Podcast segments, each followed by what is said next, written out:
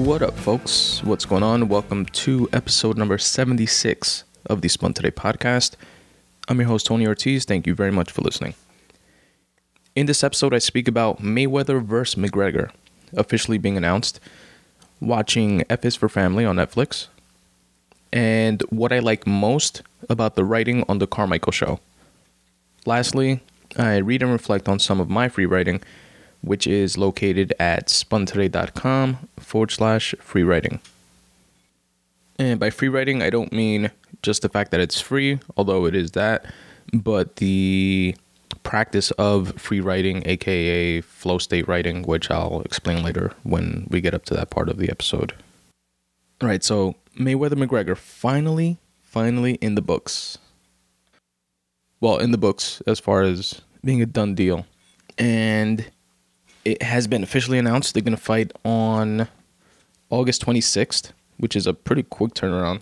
Either there was like mad negotiations going on behind the scenes, uh, which I would imagine would happen anyway, but for much longer than uh, we otherwise would have thought because it got announced a couple weeks ago and it, it's already happening in two months. And part of that could be that you know it's being written off as not a real fight. It's you know like a sideshow spectacle type of thing a money grab. And i definitely could see the argument for all of those things.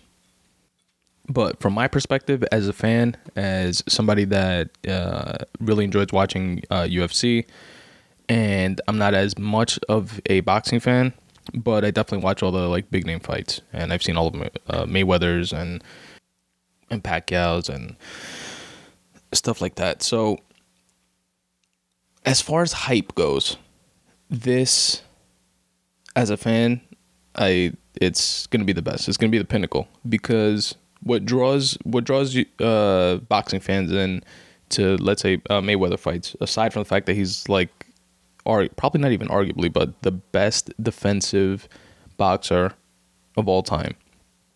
What draws the casual fan into watching his fights is the fact that he talks so much shit and everybody most people are like rooting for him to get his head knocked off. And for the more more technical boxing fans they they're into it that much more not just because of the hype but because of his elite uh, defensive game. Which to the casual fan on the flip side they find you know boring and whatever but it's like really masterful shit like we want to see you know brawls and and you know people get knocked out and stuff like that. But boxing is or any striking really but boxing is hit and don't get hit like equally. Like it's not just hit. It's not like 70 30 you know hit and you know 30% of the time you know just try not to get hit or 30% of your focus should be not to get hit. It's literally 50 50 hit don't get hit.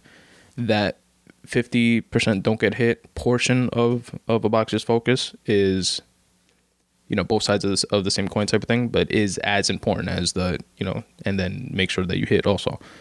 And mayweather has that in spades. He has that down packed. Now what's amazing to me about this fight is that conor mcgregor has had like a meteoric rise in the ufc right? His first fight in the ufc um, was like four years ago and he prior to that he worked in um, some lower organizations. He even uh, retired at one point or or was thinking about retiring. He was like fighting on the side and he was also a plumber. And on um on uh, welfare over in Ireland and shit like that. And he was like fuck it let me give it like one more run. And he got the attention of the UFC and got into the UFC 4 years later he's at where he's at. He's literally the biggest star the UFC has ever had. And that's in large part to his kind of borrowing a page from Mayweather's book and talking all the shit that he talks and super entertaining in terms of selling himself in press conferences and being cocky and confident and and flashy and everything that everybody pretty much hate not everybody, but a lot of people hate about McGregor, McGregor, or hate on. I'm sorry uh, about Mayweather. Conor McGregor has that same love hate on the flip side. Like people, you know, he's gotten the attention that he's gotten because of it, but a lot of people hate on him because of it, etc. So these two larger than life personalities clashing, just the hype of the fight, the press conferences, the 24/7s, the embedded uh, that UFC is going to do the embedded on, which is you know UFC's version of 24/7, um, and I'm sure Showtime is going to do their version of as well but it's gonna be epic. It's gonna be fucking phenomenal. Like most people, myself included, would pay just to see that, just to see like the lead up and the hype uh, up up to the fight. And now you know UFC is a different sport, right? A different type of combat sport. But one of the things that McGregor has going for him is that not only does he talk the shit just like Mayweather, but he's not a defensive fighter. He's like probably the exact opposite. He's a I'm gonna knock you out in the first round type of fighter that actually has backed it up in his four years. So it's not just the shit talking and that he's like a you know like a whatever fluky fighter, but he has backed up all the crazy shit that he has said and by literally calling you know within X amount of minutes in the second round, I'm gonna knock you out with the left hook and like shit like that, time and time and time again. So he has become the largest paid uh, fighter in, or the highest paid fighter in the UFC. I think he reported, uh, self-reported, like 40 million made in in like 2016 or 2015, and which to on to Mayweather is like chump change, right? Because Mayweather makes like a hundred million per fight type of thing. But UFC is a different sport in in its its infancy really, and top notch, top level fighters would make like three, four, five, six million a fight versus, you know, somebody like Mayweather that makes fucking a hundred million. Now, a lot of people say that Mayweather like talked his way to the top, which, like, like I mentioned before, like all the shit talking and stuff like that has been part of it, but he's also backed things up. I just lost my fucking train of thought. Okay, so what's uh, you know, kind of kind of has like spoken his way to the top or whatever stuff like that, right? And he literally has two two weight class uh, championships at the same time. Uh, first fighter to ever do that simultaneously, and then he was criticized for like you know not not defending the titles as much, or like one of them he got and he didn't defend it. Uh, which was the the one against Alvarez when he won against Alvarez, which was was his last fight in the UFC. Um, he did defend the the 145 belt though. Uh, once, then he went up in weight from 145 to fucking 170, which is something another element that that plays in here. He's a, like a much larger frame fighter than than McGregor and they are fighting at 154. So Con- Con- Conor has fought at 145. He has fought at 170 against Nate Diaz, and Nate Diaz, um, which is the person that he he lost to, and then he he beat him in a uh, the second time in the UFC. But Nate Diaz was coming kind of like coming down. It, that's like his natural weightish. He has to cut a little bit, I think, to get to 170. So he was coming down. Conor was going up to 170. So he was fighting a much larger fighter and he split uh, with him in two fights, one fight each. But the sickest part of this is that a UFC fighter talked his way, like hyped his way into fighting a boxer in a legitimate boxing match.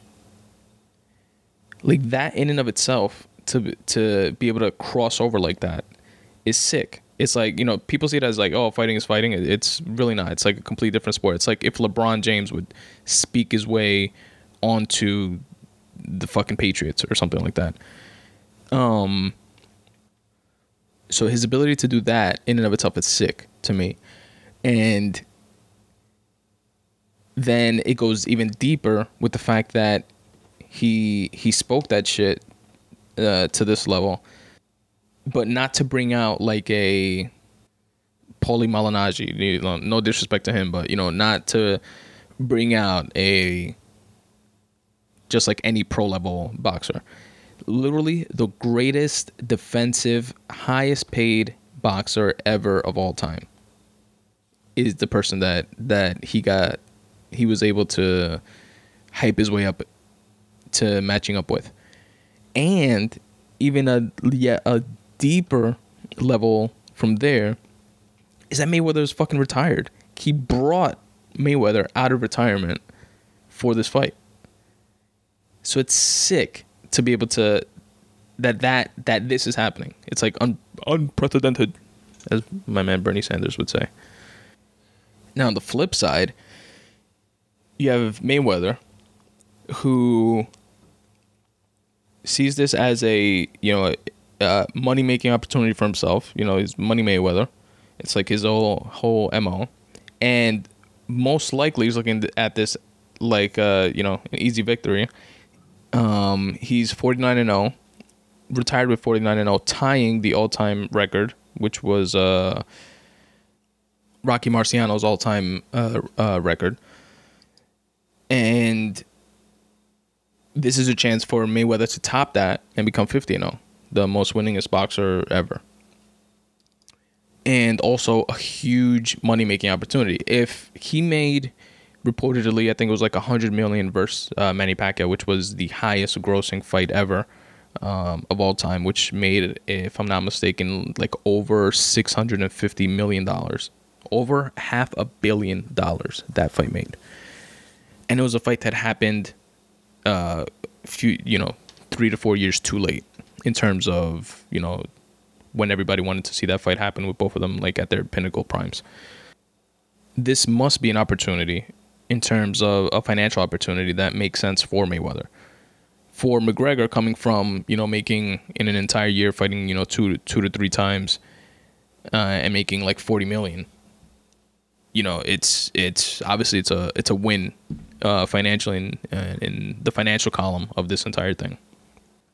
But to bring Mayweather into it, and especially out of retirement, and especially in, in this like quote unquote sideshow type of type of fight, it must make a shitload of sense financially. So he must be making that or more.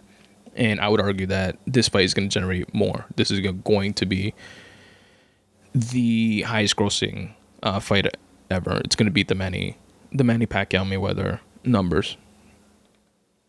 For example, the arena that that they're they want to, to have the fight in is not the MGM, which is where uh, Pacquiao Mayweather was.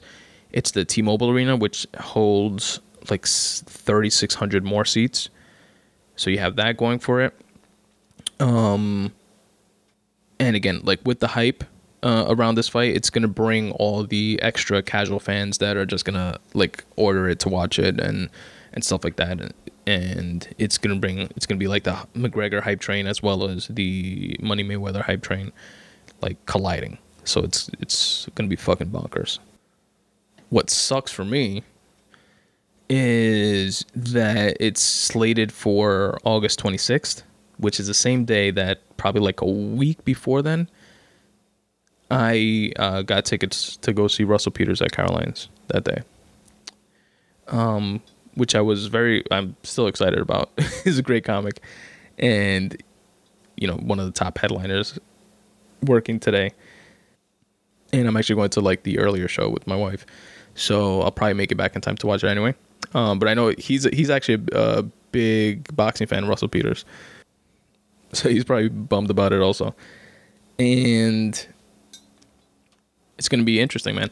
In terms of predictions, I would say, you know, similar to uh, the analogy I used before of like LeBron James going to do something on the Patriots or something like that. Like he would get washed by probably anybody because it's not a sport. You know, he's athletic. He's he's you know all that, and but it's not his sport. It's not what he does. Uh, same thing with McGregor. I think that um, cardio is going to be a question. Like we saw McGregor gas out during the first matchup with with Nate Diaz. You know, um, he was coming coming off of like heavy antibiotics and some respiratory shit that he that you know he he was going through. Cause he I don't know he had a flu or like some crazy shit like that, and he was going up in weight for the first time to 170. So I mean, but those could all be argued as excuses or whatever. But uh, McGregor's used to training for five five minute rounds tops, and prior to that, three five minute rounds for non non uh, main event championship fights. And he has only gone the distance in twice in his career, which was the second time he fought uh, Nate Diaz, and uh, one other time in his career, which he he made it to uh, he went the distance to a like decision. Um, that was a three round fight. Everything else prior to that has been like a first or second round knockout. So it's five five minute rounds, which is a top of which he only did once, um, cardio wise. You know, making it through that, and that's a, a max of uh, 25 minutes. So one could argue that you know if he's possibly fighting for that long, he's training for that long. Now boxing, this is gonna be a straight boxing match. They're going to fight at 154 is gonna be the weight, and it's a 36 minute bout. So it's 12 three minute rounds. So that's something to to consider. Two, it's not his his his world. It's not his wheelhouse. Mayweather is the best defensive fighter ever in boxing. This is what he does. This is his shit. You could argue that he's older, uh, etc. Um, and Conor's uh, younger, has a larger frame, which he does have uh, going for him. Conor's in his, uh, I don't know, 27, 28, 29 maybe, not even. And Mayweather's, you know, up there. He's uh, late 39, 40 years old, 40, I think. 41. But again, this is what he does. This is his world. McGregor strikes, yes, absolutely, but it's MMA striking. It's different from boxing. Different angles, different tools that you have to to work with. Um, you could set up punches by using kicks, etc. You can't do any of that shit in boxing. So it's a different game altogether. And there's actually, I believe, there's a clause in the contract that says because people have said, oh, you know, May- Mayweather should just like kick him in the fucking solar plexus or some shit like that, and then get disqualified. And but if that happens, I think there's a there's a clause in the contract that they they agreed to, stating that um, McGregor like won't get paid anything or some shit like that, which makes sense, you know. Um, what else? What else is a factor here? Uh, the gloves. Since they're fighting at 154, if they would have fought like I think the weight class below that, like 150 or one whatever it is, 148, 149. I am not sure how it works in boxing, but the one one weight class below that, they would have fought with a smaller gloves, which would benefit Conor because Conor is used to on the UFC fighting with smaller gloves. Boxing has bigger gloves, and uh, since they're fighting at 154, that's the first weight class that would require uh, the 10 ounce gloves, which are bigger and benefit Mayweather because Mayweather's used to fighting with those gloves, and he also he uh, supposedly breaks his hands a lot. Mayweather, like during his fights, he has a lot of like hand breaks because he has like small, you know, not like I'm shitting on him, but like frail hands or whatever. You know, used to fucking punching like crazy. And that's probably why. So the extra padding benefits him, where McGregor is not going to be used to that that extra, you know, the 10 ounce gloves, the heavier gloves and the padding and stuff like that. Now, the only argument that that makes sense to me for Conor actually pulling an upset in this fight is the fact that he has knockout power and he has specifically like left he's a, a southpaw which Mayweather has tr- has had trouble with. Like the only trouble that he's had in his career has been against like southpaws.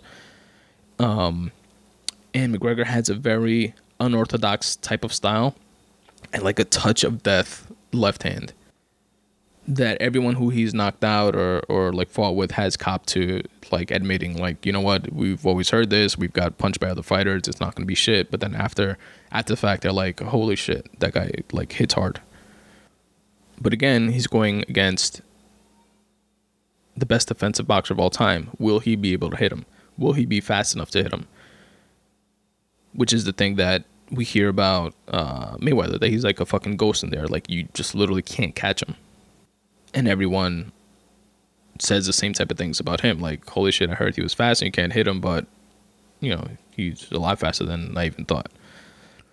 And now I heard this point, and it was on a like on some UFC UFC uh, like show that they were speaking about it, and one of the I forget who it was. I want to say it was Kenny Florian, but I, I, I don't remember exactly. But it was a point that kind of kind of sort of made sense to me as you know like a non fucking fighter. But he was like when sparring, or maybe it was Michael Bisping actually. I think it was Bisping. Maybe speaking to Kenny Florian actually on one of those fucking Fox shows that they do, UFC Tonights or whatever. Um, they said something to the effect of you know when sparring with you know a high level uh, partner, you you know it goes the way that you think it should go because you know the head movements that they're going to use and and like the style of fighting that you're you're sparring within and and stuff like that but then when you spar against like a novice fighter you wind up getting hit more because there's a level of them knowing enough to to like spar but at but not knowing enough to spar correctly, if you will. Like they they're like novice enough to the point that they'll do like flailing, you know, unorthodox weird shit just because they don't know what they're doing exactly. Um, or as you know, they're not as seasoned as they as like a uh, another high level uh, opponent would be. And his point is that he get he would get hit more in sparring from one of these like low level you know guys in the gym just because they don't know what the fuck they're doing. So taking that sentiment and applying it to the McGregor Mayweather fight, Conor's not gonna know exactly what the fuck he's doing from you know two, three, four months if he's been preparing in advance for this um, worth of straight boxing training versus you know MMA fighting.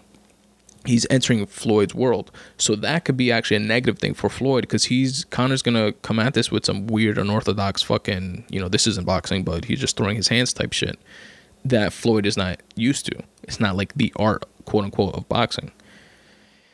And that might work in Conor's favor if he's able to couple that with actually slipping in one of those lethal uh, left hands. But if Mayweather figures him out, figures uh, Conor out and his style within the first couple rounds, as he has for his last 49 professional fights in a row, and he's able to to just slip all of Mayweather's uh, attacks, and then as the rounds go on, you know, fifth, sixth, uh, seventh rounds, uh, Mayweather's cardio is gonna is gonna show, in my opinion, and it'll go to a unanimous decision for Floyd. But if Conor wins, the only way he would would be if again he approaches it in some weird unorthodox way mauls Mayweather and just fucking clips him with the with the left, which Mayweather is susceptible to again because he has trouble with southpaws. And if we, see, you can see clips of his fight against like Maidana and and um, fuck, I forget the other guy's name, but that he's gotten stunned and clipped with lefts uh, in the past. And there was one Maidana one which he literally got like saved by the bell clipped.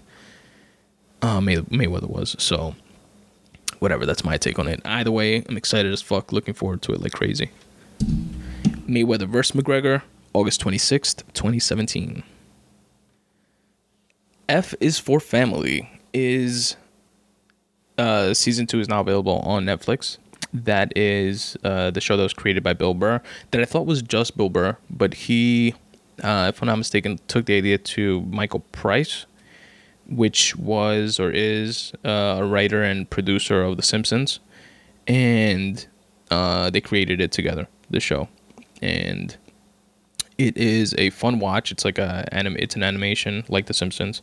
It's a comedy drama, and it's like loosely based on uh, like Bill Burr's life growing up, and the way like Bill uh, uh, Burr has described it on his podcast you know, when speaking about like being in the writer's room and creating, um, you know, writing for the show and doing the voices and like shit like that, is that it's a glimpse into how shit used to be back then, like when he grew up in the in the seventies, and it's just fun to watch, like as a period piece like that, and it's like, it's like funny and it has like curses and and it's not like PC and it's at a time when it was a very patriarchal society, like more than more more so than now.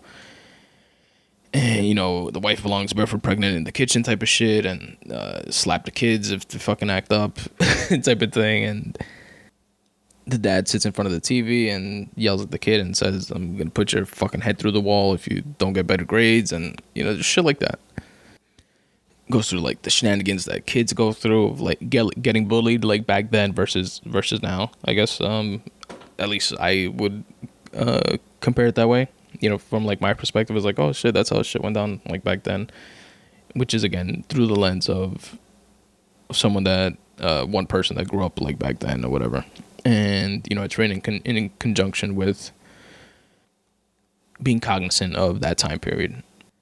You have a couple that got together um being like bill burr's father and and his wife. You know his father was drafted and fought in vietnam and his wife in the show.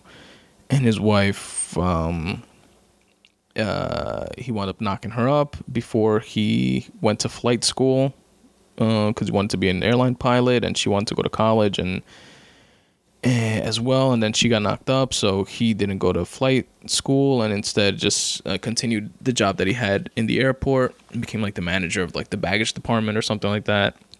So he didn't fulfill his dreams. His wife became a stay-at-home mom. She never went back to school. And they wound up raising three kids. And and it's just that very common middle middle class, or lower middle class like struggle that a lot of us come from. And it's a dope show. It's it's it's funny as hell. And I recommend it. So check it out. It's called F is for Family, and uh, second season was released, and now um, we gotta wait till next year to watch the third. Thanks Netflix. Fucking binge watching has it has its pros and cons, but whatever. Next is the Carmichael Show before I get into the free writing stuff. So the Carmichael show I recently got put on. I saw uh, Jerrod Carmichael's uh, comedy special. I liked it. Uh, I spoken about it before on the podcast. He is a young, uh, younger uh, comic, and I heard about the show when he was promoting season three. I caught him on the the Breakfast Club. That's uh, I had heard mention of the show before, but it was kind of like whatever. Then like him speaking about the show more on on the Breakfast Club, like how how it's written and stuff like that, piqued my curiosity. I wound up checking it out on actually the first. I think it's in its third season now, and the first like two seasons are on Netflix, so you guys can check it out there if, if you want. And it's also available. Like the new season is, I think it's like an NBC show. NBC, yeah, it's an NBC show, and so it's available on NBC. When it comes out, it's a half hour sitcom and I'm not big on sitcoms, but when it's when it's a show like like this, I guess it uh like I, I like it. So what I like most about the show, aside from the fact that it's funny because again it's it's created and and written by by comics, you know, not all comics, you know, that's obviously a writer's room, but I it's comprised of comics. It's created by Jerrod Carmichael, which is a comic. Tiffany Haddish is a comic. She's on it. Uh, Lil Rel Howery is another comic, which is the the TSA the TSA best friend in the movie Get Out. Uh, he's really funny as well. So the funny element of it comes from that pure place of comedy of from a comic. You know, it's not like a manufactured type of show. I was having this conversation with my wife, like you know a show like The Big Bang Theory that could, I guess, be funny when when um because it's it's created by by writers that can be funny but it's like a manufactured type of feel you know and it has like the fake laugh tracks and like stuff like that which i hate um a show like this is filmed uh, like the carmichael show is filmed in front of a live studio audience so it's like i don't know it feels more genuine, like that the funniness of it. But above all else, that I appreciate the most of the writing is the perspectives of it, the dual perspectives of it, and how each show is dealing with a a specific topic.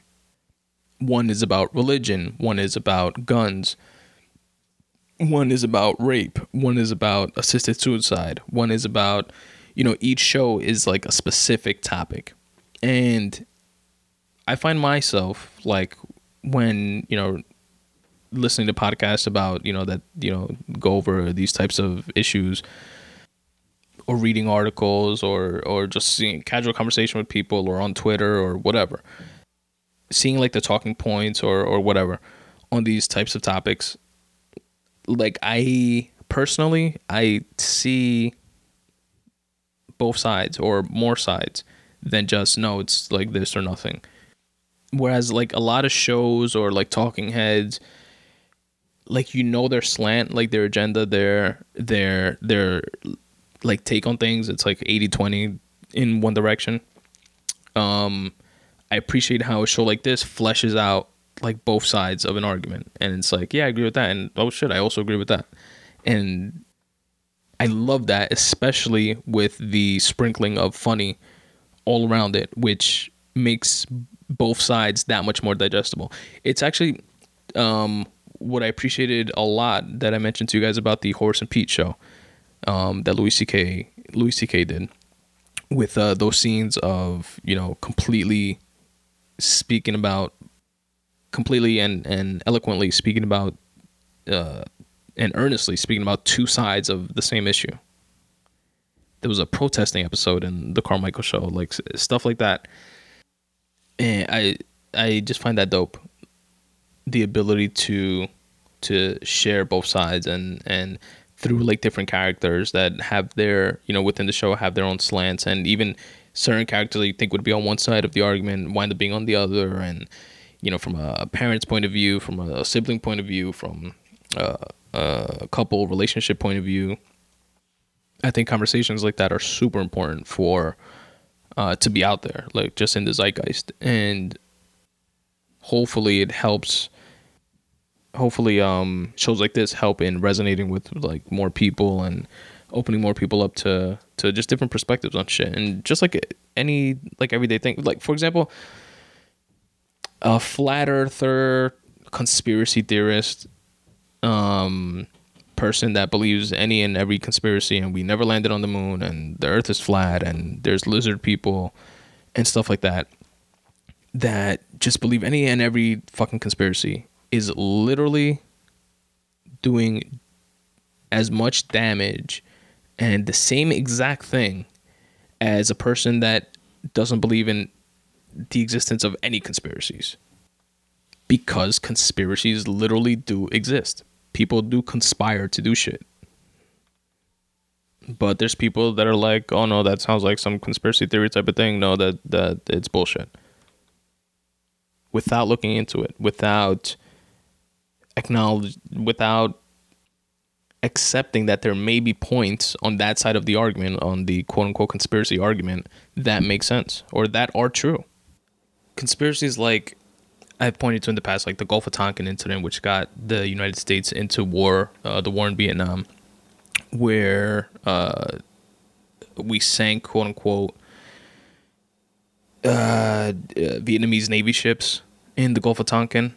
And then uh, in the 60s, which was the justification for President uh, Lyndon B. Johnson to to take us into uh, the the fucking war in Vietnam, like one of the worst wars ever.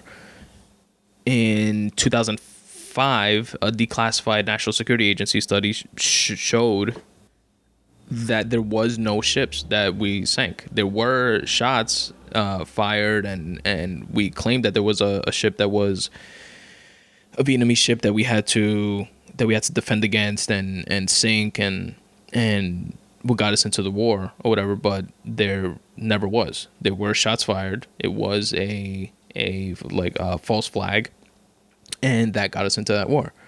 Um, you know, other conspiracies, quote unquote, like the uh, Operation Northwoods, which I'm gonna I'm gonna quote a direct quote from the the documentation from the Joint Chiefs of Staffs of the military that submitted this to, to then President Kennedy.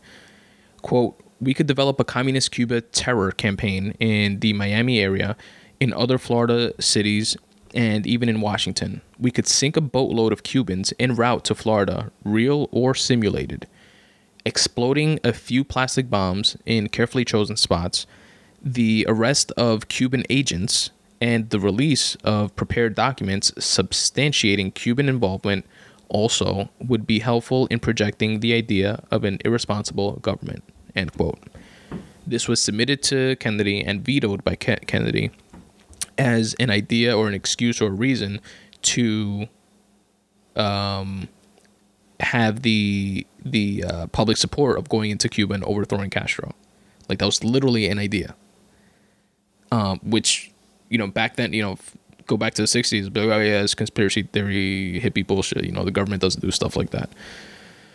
Um, and these are all like facts. Like these aren't conspiracy. These are proven true, unclassified uh, documents which are available. Go to fucking the NSA website or or whatever, and um, look shit up for yourself. Like there's there's tons of stuff like this that again.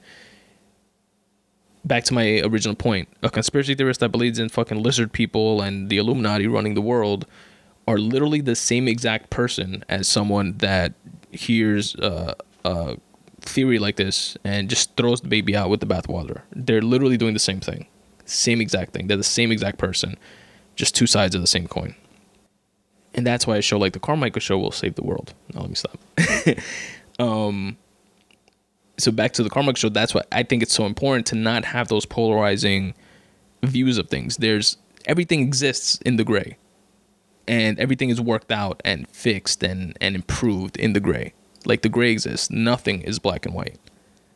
Well, I'm not gonna say nothing, but most of everything is not black and white and the Carmichael Show, in my opinion, does a phenomenal job of of depicting that by tackling one topic at a time. That said, let's do some free writing or reading and reflecting of some of uh, my free writing. So, like I was saying in the intro, free writing is a practice that's that I do often. That's uh, meditative and and cathartic to me, and it's literally um, getting in a uh, getting yourself in a flow state. So you put a pen to a piece of paper and you literally write whatever comes to mind. And I share definitely not all of my free writing. Some of it doesn't even fucking make sense to me when I go back and read it. But certain things that you know it's not an attempt to come off as like preachy or anything like that to, to anyone. It's just things that i feel i worked out kind of in my mind and and by writing them out. And certain things kind of sort of resonated with me and things that I try to apply like in a practical way to my own life that I have seen as beneficial or that I think could be beneficial and I share share them because I hope that somebody else listening to this or that reads it on my on my blog on my site or whatever at uh, spuntoday.com forward slash free writing that maybe could help somebody else out as well and I wanted to say that caveat because you know certain things like I re- I read it back and like when I'm reading it now like for the podcast, and I'm like, what an arrogant piece of shit I sound like. What the fuck do I know about life and and all this stuff to be giving advice to people? And I don't feel like I do at all. But I also do feel like we are none of us do. Like we're all just figuring it out. So the more information and advice and and perspectives that are out there, the more we collectively will help that process along of figuring shit out. So, that said, if you want to read any of the uh, read along with any of the free writing, or you know, in the future, uh, feel free to check them out at uh, spuntoday.com forward slash free writing. I'm going to share three different posts uh, with you guys today. The first of which is uh, was posted to the blog on June 25th, 2017. And for those of you that, you know, this is your first free writing episode that you're listening to, uh, the way I do it, the way it works is that I go through my notebooks of writing because I do like all my free writing literally by hand, uh, analog style, in a bunch of like little notebooks that I have. So I sift through them from time to time and then I just transcribe them onto the website. So, for example, it's posted. This one that I'm going to read now is posted to the to the website on June 25th, 2017, but I actually wrote it on July 12th, 2013, and I give you guys like the timestamp on the bottom of when I actually wrote um these posts, like physically wrote them, but they're obviously posted on the website at you know different times whenever I take the time to sift through the notebooks and post it to the blog that that uh, I'm gonna read on the podcast. So the first post is from the War of Art by Steven Pressfield, or my free writing piece was inspired uh, by the War of Art from Steven Pressfield, specifically these couple sentences here. Quote, It's not the writing part that's hard. What's hard is sitting down to write. What keeps us from sitting down is resistance. End quote. And to that I wrote, Ain't that the truth?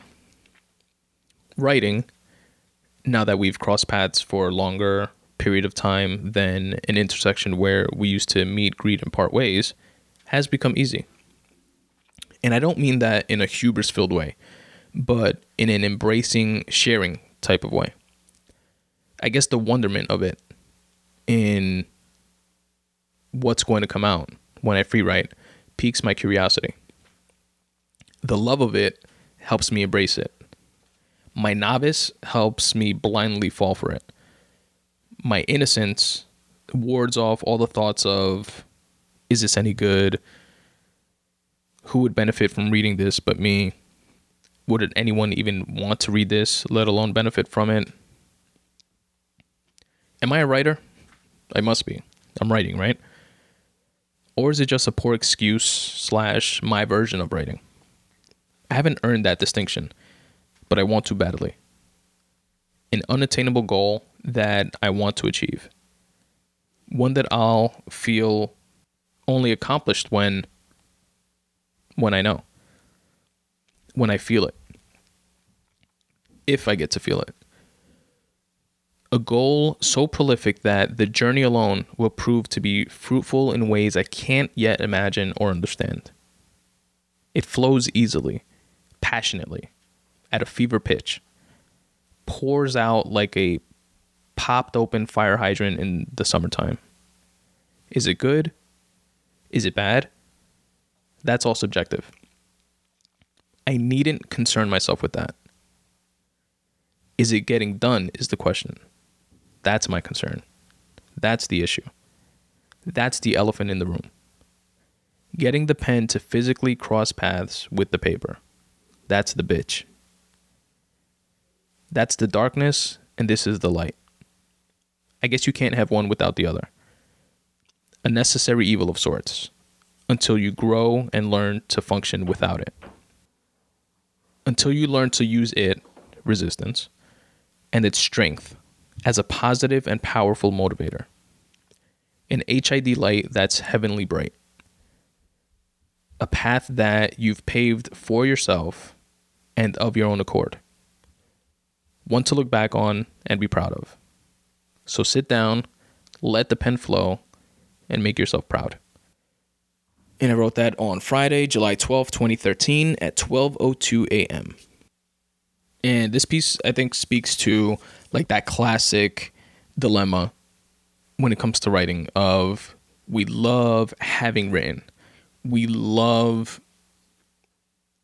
the process during the writing, like while it's going on, like while it's literally while you're typing, while your hand is moving on the paper with the pen in your hand, like that part of it, it's like awesome. It's like it elating. But the planning to the I'll go sit at the computer right after this episode is over. The I want to go to the movies, but I gotta write. The after I finish recording this podcast, I promise I'm gonna do you know 500 words that part of it is excruciating. That is the the the part the what Steven Pressfield calls the resistance that keeps us from getting to that place of of writing elation. This piece is also filled with like all the self doubt that we go through. Um, just as people in general, like going through life, but in writing, it's I think that much more prevalent because we're we're we guard our shit more, and don't think it's good enough and and want it to be fucking phenomenal and we put all this like extra angst and pressure on ourselves which which could be motivating in a way because you you're cognizant of it and you want to make it really good and maybe it is really good but at the same time it's like it's all subjective anyway so something that one person considers fucking the most phenomenal thing they've ever read in their lives, somebody else could write it off as eh, you know. So it's it's whatever. Do it for you. That's the point. Set up your own met- metrics for success. Set up your own goals to to attain that don't rely on other people's acceptance and and I don't and don't get me wrong other people are part of of it are part of the journey are like hopefully somebody's listening to me fucking say this shit right and and read my stuff and coming to to my page and reading my stuff so I'm not saying you know fuck everybody completely. What I am saying is don't don't make that acceptance of other people of your work the main driving force behind what it is that you do. Don't don't in any way ever let it be the steerer of the direction that you start heading in. Or if that's what you think is right then do it that's on you playboy but uh, just know that you have to live with the with that. As long as you can, that's really what matters. All right, the next piece I'm going to be reading was posted to the website on June 26th, 2017, and is a it is a quote by Dr. Tal Ben Shahar, which is a lecturer and author and and uh, if I remember correctly, was a psychology professor at Harvard or something like that. Um, anyway, this quote, um, my free writing piece is based on this quote from him, and the quote is, "quote The most successful people see adversity not as a stumbling block, but as a stepping stone to greatness." End quote. To that I wrote, "It's a matter of perspective and conviction. Not only do we have to train." Not only do you have to train yourself to see the silver lining in situations and occurrences that happen in contrast to your goals and desires, but you also need to establish the belief that following through with that conviction requires. Wait, let me read that again. But you also need to establish the belief that following through with that conviction, one more time. But you also need to establish what the belief that following through with that conviction requires. Shape and mold your experiences in accordance to that conviction and grow towards greatness. You make the choice between letting your circumstances trip you up or learning the lessons of what not to do inherent within them and therefore elevate yourself. I wrote that on Thursday, January 21st, 2016 at 4:52 p.m.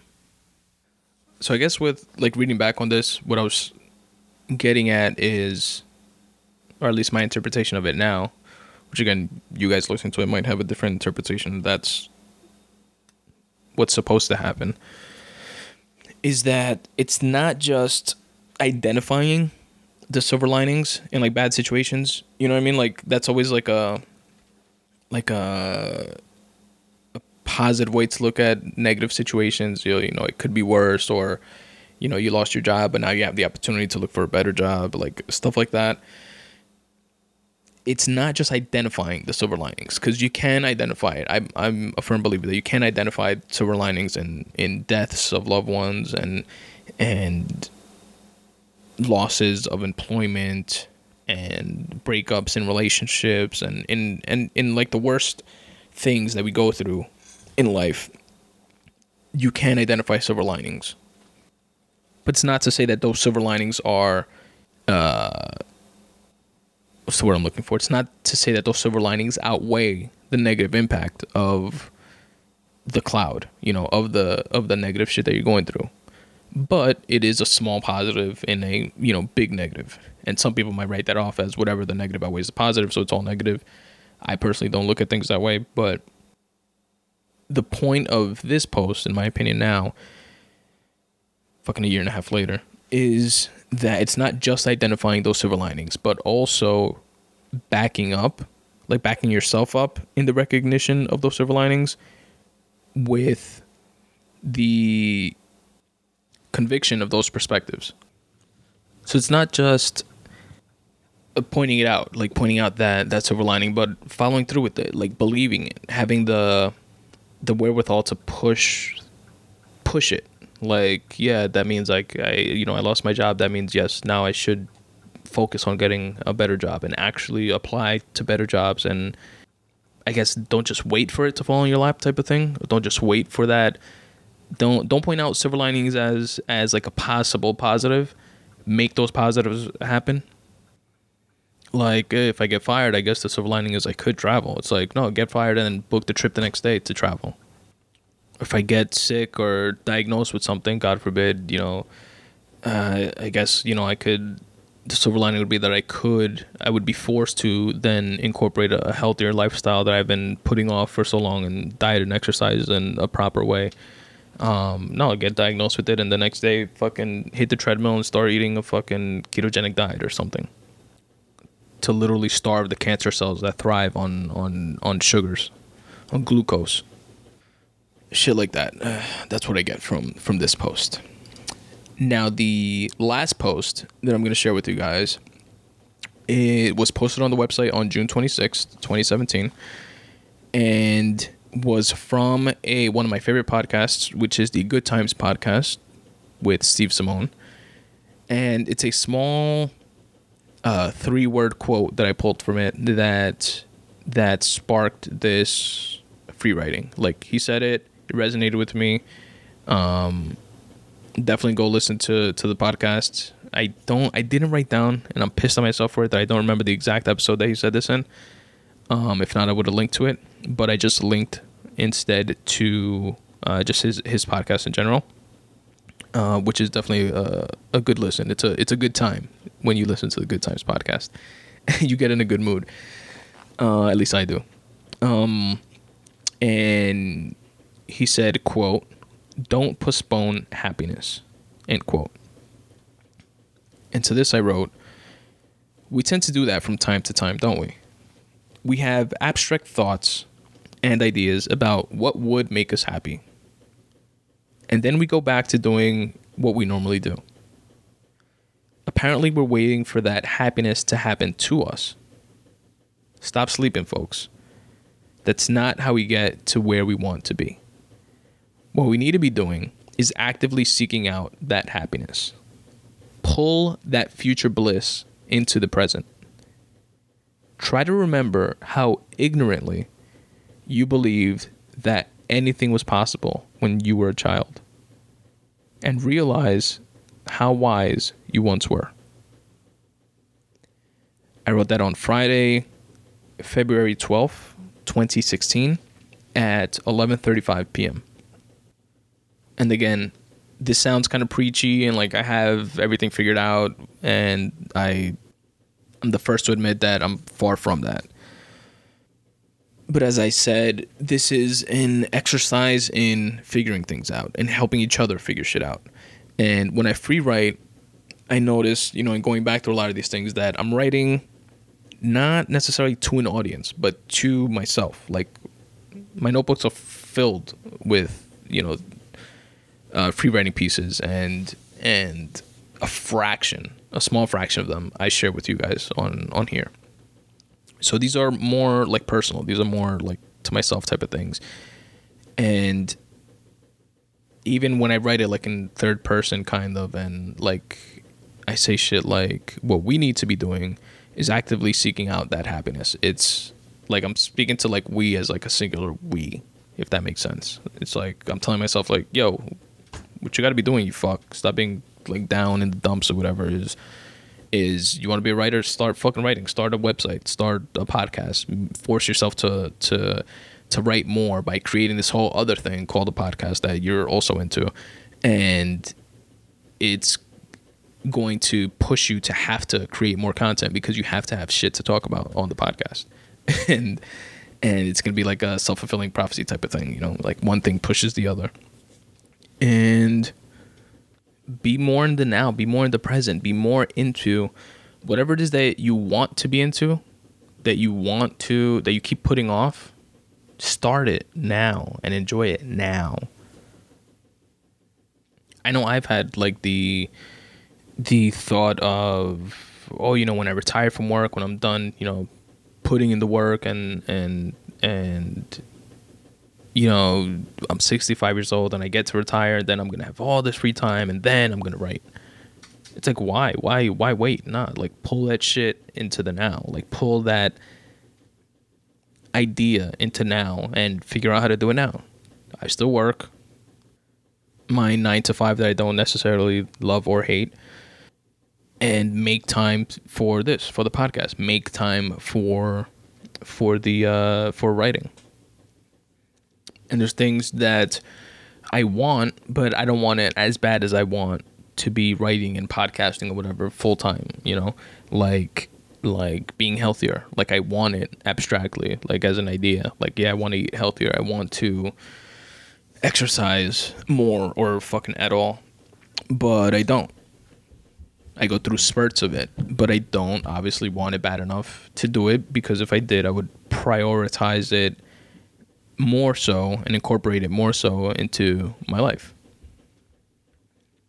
But I did, for example, want meditating and and mindfulness more so than the the physical um side of that of like exercising and shit because I did incorporate meditating into my life on a very regular basis. But even with that, like I found myself thinking things like when my wife's schedule changes at work and and I have um, X amount of time to myself or or at night when she's asleep, you know, then I'll meditate then and then um, oh no, but that's my writing time and then so I can't do it then. So I'll just push it out, you know, you know, one day I'll have the space to to to do it. It's like no, don't push it off. Find a place where it fits and cut cut something else that you could trim. You know, like I wake up 15 minutes earlier than I otherwise would and instantly meditate first thing in the morning. Um, and by creating that habit because I wanted it bad enough, um, it worked and I do it. And instead of waking up at 6 a.m., I wake up at 5:45 a.m. Literally and do it then. And then I wake up and do a little writing and shit like that before having to get ready for work. Um, but yeah, that's uh, my take on that post now. And that is the episode, folks. Episode 76 in the books. I hope you guys enjoyed it. And if you want to check out uh, any of those three free writing pieces that we just went over, or many, many others, feel free to go to spuntoday.com forward slash free writing. All are available and will be available there for free in perpetuity. But if websites and stuff like that aren't your thing and you don't want to go to some some random guy's blog and you want something more practical, more more tangible, then you can get my book Make Way for You, which is av- available in paperback or um, as an ebook, wherever ebooks are sold. You can get it on iBooks, you can get it on Kindle, on your Kindle e reader, or whatever e reader that you have. You can get it on Kobo, Barnes Noble, wherever you get your ebooks, you can get Make Way for You. And it's chock full of free writing goodies like these that we just went over. If you want to find out more on the book, Make Way for You Tips for Getting Out of Your Own Way, go to my book's landing page, which is spuntoday.com forward slash books, and uh, check it out. You have a few free excerpts there, that uh, audio excerpts that you can listen to uh, if that's your thing. And uh, you have links to, to Amazon and Kindle and iBooks and everywhere where you can get the book. You have it there. Also, if you would like a free PDF copy of the book or a free copy of the book, um, sign up to the uh, distribution list for the book right there on that same landing page at the bottom. Just drop in your email address and I'll shoot you a copy right over. You know what else I got for you guys to check out if you're interested? I have a weekly newsletter called the Midday Monday Boost Letter. It's completely free. You can subscribe to it and then unsubscribe to it at any time. And what it is is five things that I'm into. which are photos. So I feature a photo, one photo every week from like an Instagram um, uh, photographer or or different photos that I find that are dope, like NASA photos of outer space, like shit like that. And also a podcast of the week. As you guys know, I listen to a boatload of podcasts, and the shows or episodes that resonate with me, I share them with you guys as like a hey, check this shit out. It was a pretty cool episode. Also, a quote of the week. I'm into quotes. It could be quotes on life and motivation and inspiration, or just like food for thought type of quotes. A video of the week, which could be anything from like a, a TED talk or a battle rap or a dope Breakfast Club interview, um, or dope inter- interview period, and stuff like that. Things within my my wheelhouse, stuff that I find interesting, and also a word of the week, where I share like a cool word that I like that I came across while writing or or that I just came across while while reading that I thought was interesting, and I give you guys like the definition. I use it in a sentence and give you some synonyms and stuff like that. So it's like um, word of the day toilet paper, but just in a weekly newsletter instead. Check it out. If you guys want to subscribe to that weekly newsletter and get a boost for your Mondays at noon while you're at work and not looking forward to, to the work week, Sign up to the midday Monday boost letter at spuntoday.com forward slash subscribe. Again, it's completely free and you can unsubscribe at any time. Something else you guys should check out if you're a writer or a creative or of some sort, and if you want to be featured on the Spun Today podcasts, again, completely for free, and it's a good way for you guys to to promote your own stuff or books or newsletters or whatever it is that you have going on, or maybe a, another podcast. Uh, check out the mid the uh, sorry the uh, Today questionnaire at spuntoday.com forward slash questionnaire.